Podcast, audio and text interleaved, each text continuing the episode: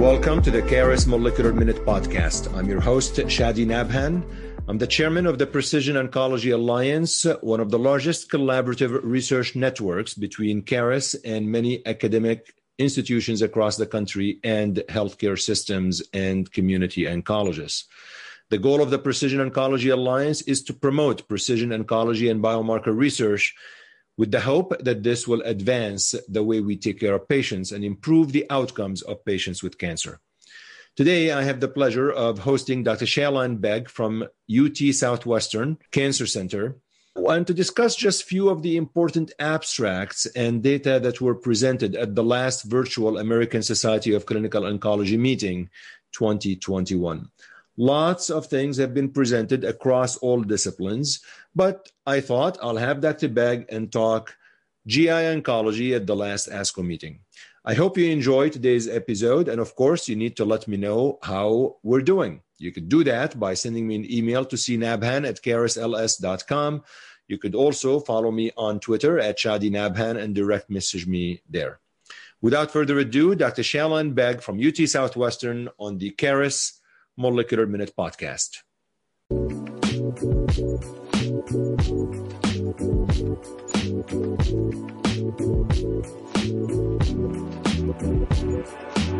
Okay, well, I'm really very happy to welcome Dr. Shaalan Beg to the Caris Molecular Minute uh, podcast.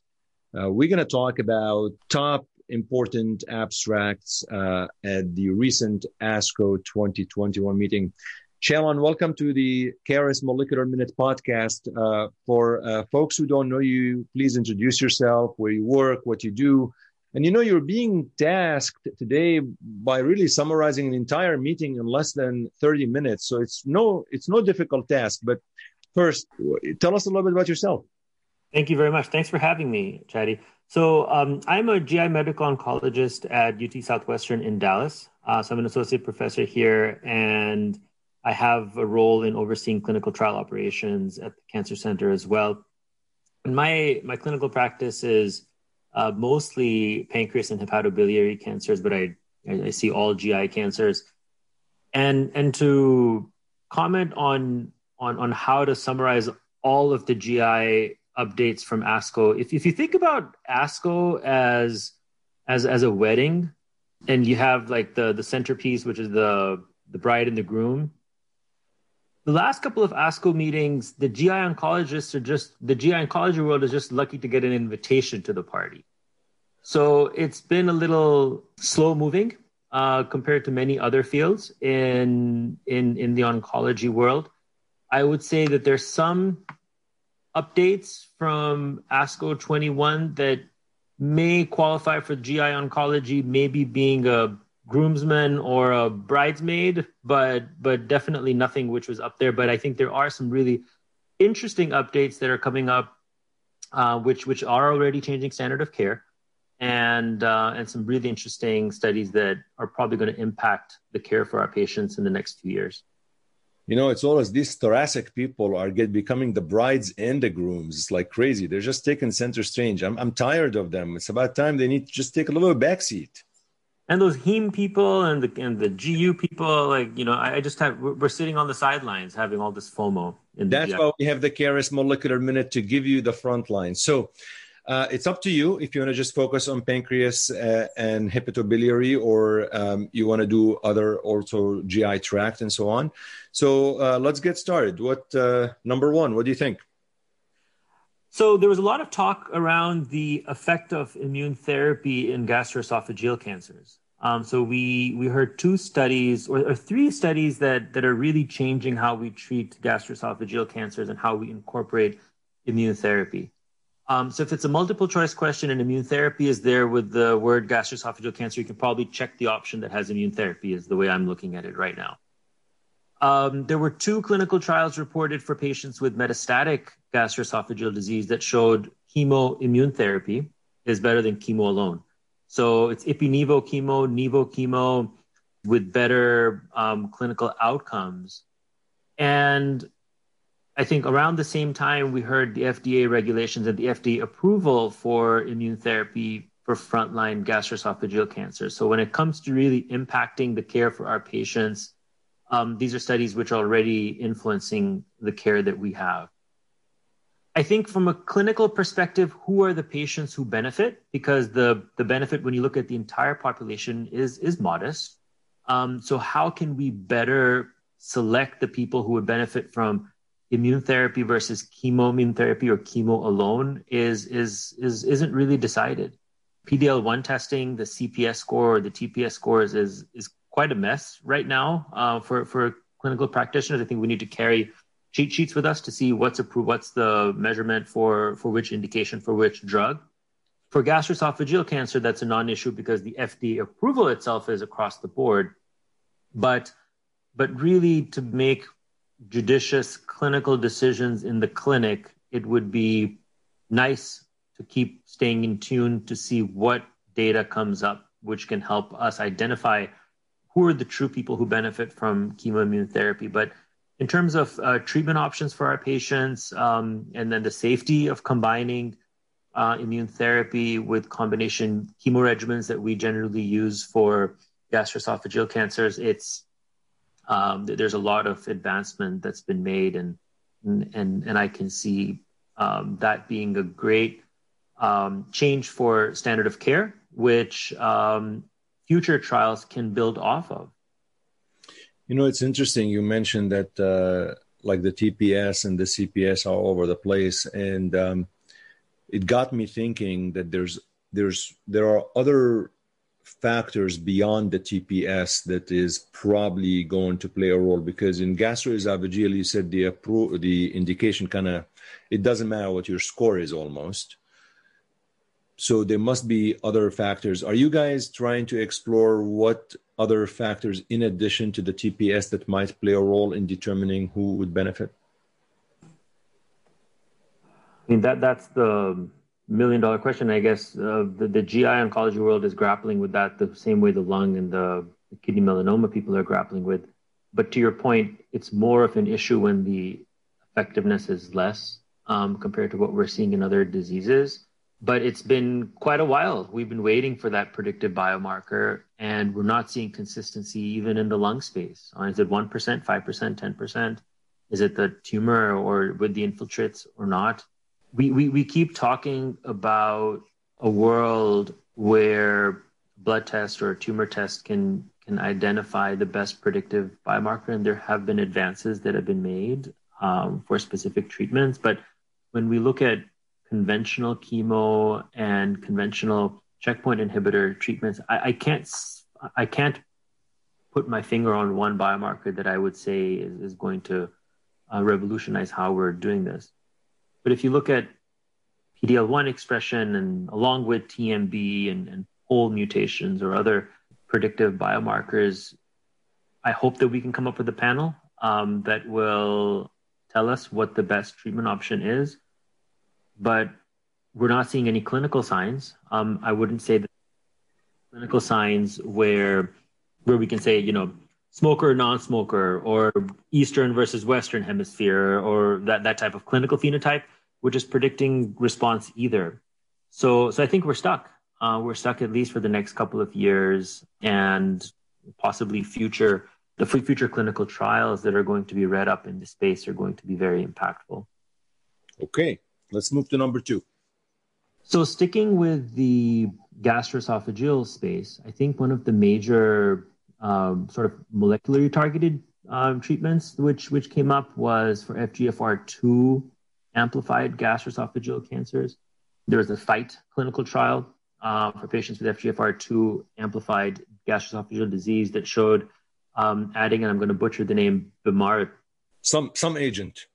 Bema. Bema was the short, but bemarituzumab. Uh, bemarituzumab, um, with or without FOLFOX6, had better overall survival uh, compared to chemo alone.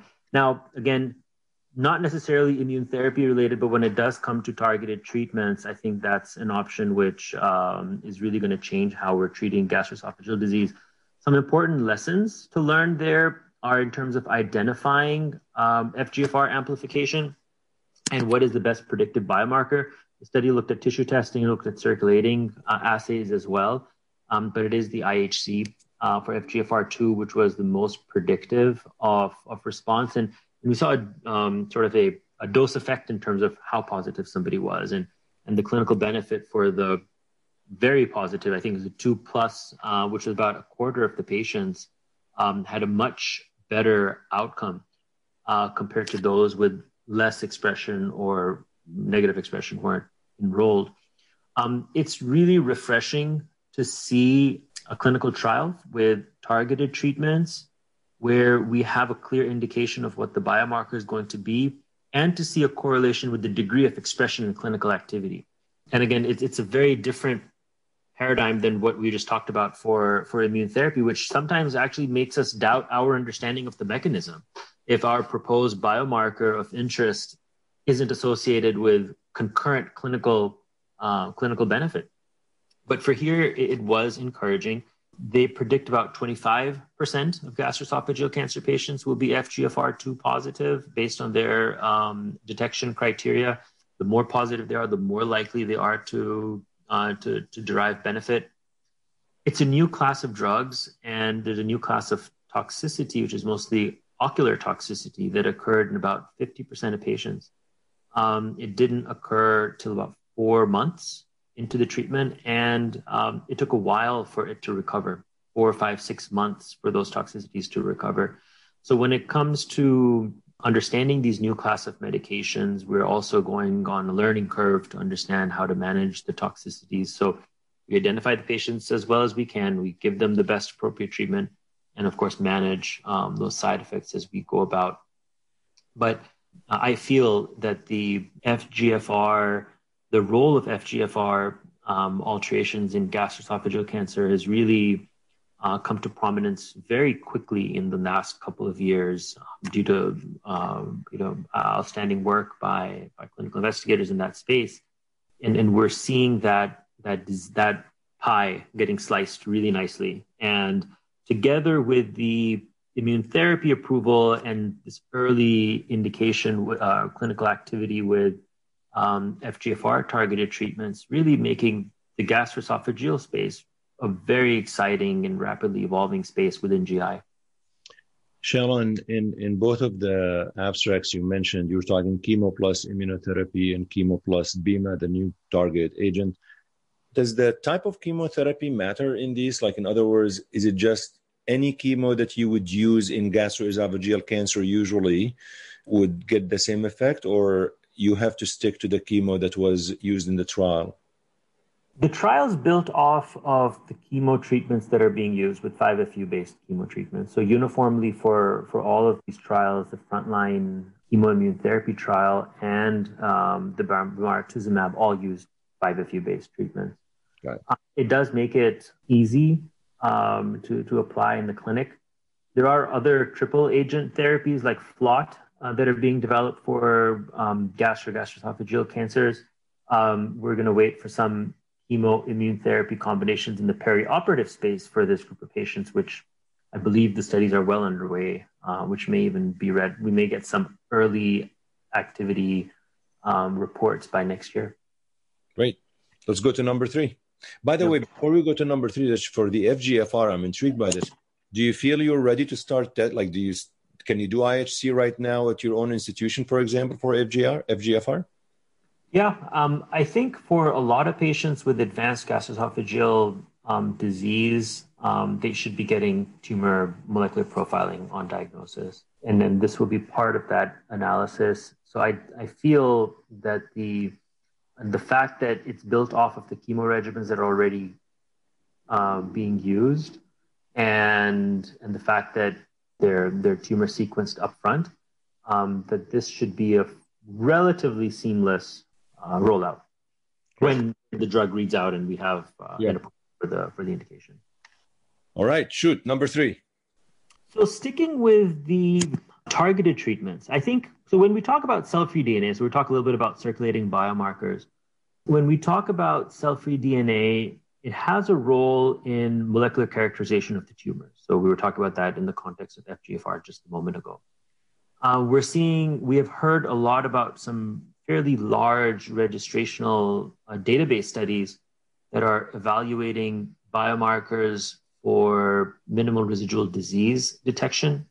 And it's a very hot space, which specifically in the colorectal cancer space may have a, a very important role in us being able to decide who should get adjuvant therapy and for how long. But there was one study which has always been the promise for uh, for for circulating DNA, which the lung cancer folks have done pretty well with um, in terms of acquired mutations and acquired resistance for cell-free DNA that the GI space hadn't caught up with. Um, that was presented at ASCO in uh, 21, and I thought that, that that was that that that data is going to be paradigm shifting.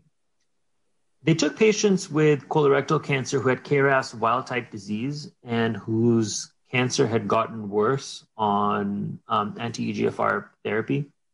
Um, and then they waited. Uh, and then when they progressed, they obtained serial um, cell free DNA analysis.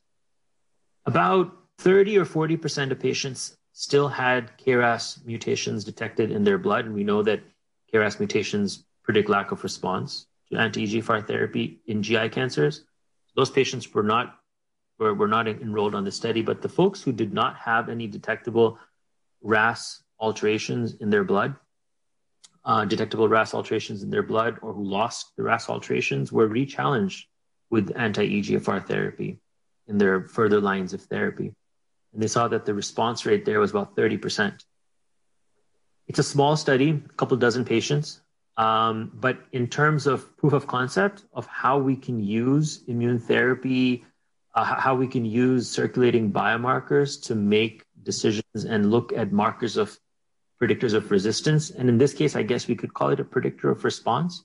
I, I thought that that's really amazing. And, and when we've been thinking about the applications and, and, and true personalized medicine and what that would mean for our existing cancer patients who have been on on cancer treatments, this is a huge unmet need. How can we use not just the molecular profiling at baseline, but the evolution of the molecular profiling from uh, liquid biopsies and serial liquid biopsies to make better clinical decisions? Um, I would expect that in the next few years, I would be very interested to see if we have such studies for patients with BRCA mutations in pancreas cancer who progress on PARP inhibitors or platinum therapy for FGFR um, cholangiocarcinoma or gastric patients who are progressing off of FGFR or, or IDH1 uh, targeted treatments. So together with the rise of targeted treatments for, for, for, for GI cancers, our improved understanding of molecular profiling, and this evolution in cell-free DNA or circulating biomarkers, I should say more broadly, um, we're really seeing a, a, shift in the way um, clinical care will be given and putting the cost of care and the burden that that can place on, on patients and, and, and the health system on the side, we, we are seeing segments of the vision that we all had 10 years ago when, when personalized medicine was, was starting to become sort of a more commonly used phrase. And we've seen it happen in lung cancer for acquired mutations for EGFR inhibitors. And here we're seeing it in a really compelling example for GI cancers. You know, it's interesting. You mentioned that, as you know, at at uh, Caris, and we we are um, getting the uh, liquid biopsy this uh, this year out, and uh, and it's really going to be even. You know, um, the hope is we'll be able to get the uh, RNA and the DNA. So really, the ability to detect uh, what sometimes could be missed when you do cell-free DNA, because we'll be able to get the uh, RNA as well. So um, so we'll have also some studies uh, ongoing in terms of looking at some of the monitoring studies as well as minimal disease and so forth. So, so stay tuned for that. And and and you know, I think that's going to be uh, something that Precision Oncology Alliance member institutions and investigators be able to participate in. So, couldn't agree with you more. I think there's a lot of opportunities to take these uh, liquid-based biomarker detection, if you will to the next level. I think we're a couple of years out in terms of direct application clinically, but having these trials ongoing right now certainly, uh, hopefully, will make a huge impact to the betterment of our patients. You've got one more for us? I'll, I'll give two shout outs to early clinical trials right. um, that, that, that I think we should uh, stay tuned on, maybe coming attractions for future ASCO GI First of all, uh, trastuzumab deruxtecan. That that drug is a beast. It is. Um, it seems like it's going to really be a compelling treatment option for our patients with gastric cancer. Uh, for with GI cancers, we heard the gastric data in GI ASCO, and we saw the colorectal data um, this year. Uh, patients with refractory colorectal cancer that express HER2 were treated with this antibody drug conjugate um, with fairly high response rates, which we don't generally see in uh, patients with such refractory colorectal cancer. And the existing treatments are, are fairly modest in terms of their effectiveness. The segment of patients with uh, colorectal cancer who have HER2 amplification is small, but they exist. We know more about how to enrich our selection based on sidedness and, and, and universal testing and even circulating assays can have a role here as well but but a very compelling um, case for the use of this uh, antibody drug conjugate for HER2 amplified colorectal cancer. I, I think there will be a barrier in how this drug moves to earlier lines of therapy because uh, one of the side effects that it can cause is um, is a pneumonitis, which there were some cases in the study that were fatal as well. So I think there needs to be more work in understanding who those people are uh, who are at risk for for pneumonitis and as we work on that to move this drug potentially into earlier lines of therapy.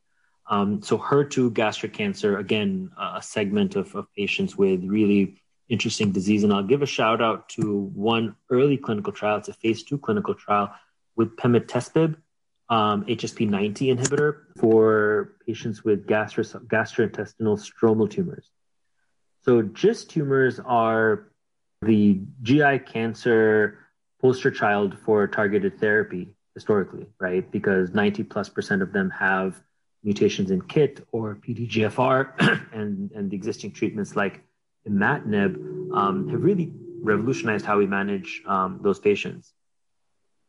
The, the need for patients with GIST is for the 10% of people who don't express KIT or PDGFR, and for a lot of the patients who eventually develop resistance to, um, to targeted therapy. All the treatments that we have right now are directly or indirectly uh, kinase inhibitors, uh, and they're affecting the same pathway. So when a cancer becomes resistant to, to one of those drugs, there will be some cross resistance, and that's why we see that even though there are drugs approved for refractory GIST, their effectiveness is modest.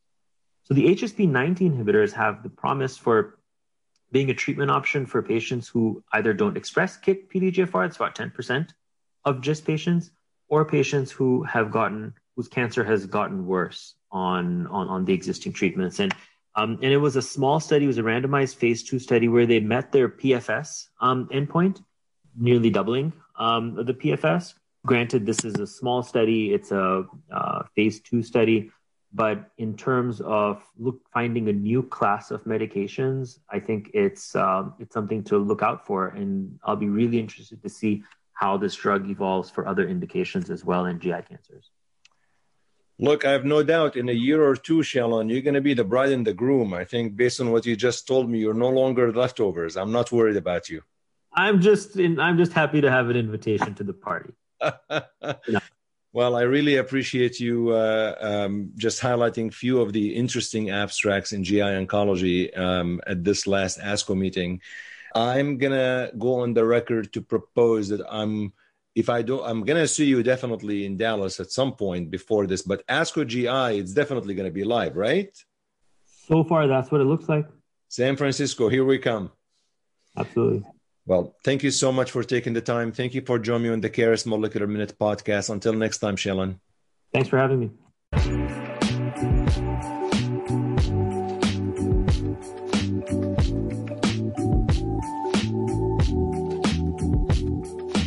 Thanks everyone for listening. I appreciate your support. I hope you enjoyed today's episode with Dr. Shaalan Beg. I hope you appreciated the advances happening in GI oncology as well as other disciplines. You should hopefully subscribe to the show, rate the show, write a brief review, and refer a friend or a colleague to the show. Let me know how I'm doing by direct messaging me on Twitter at Chadi Nabhan or sending me an email to cnabhan at carisls.com. Thank you for your support to the Caris Molecular Minute podcast. Until next time, take care.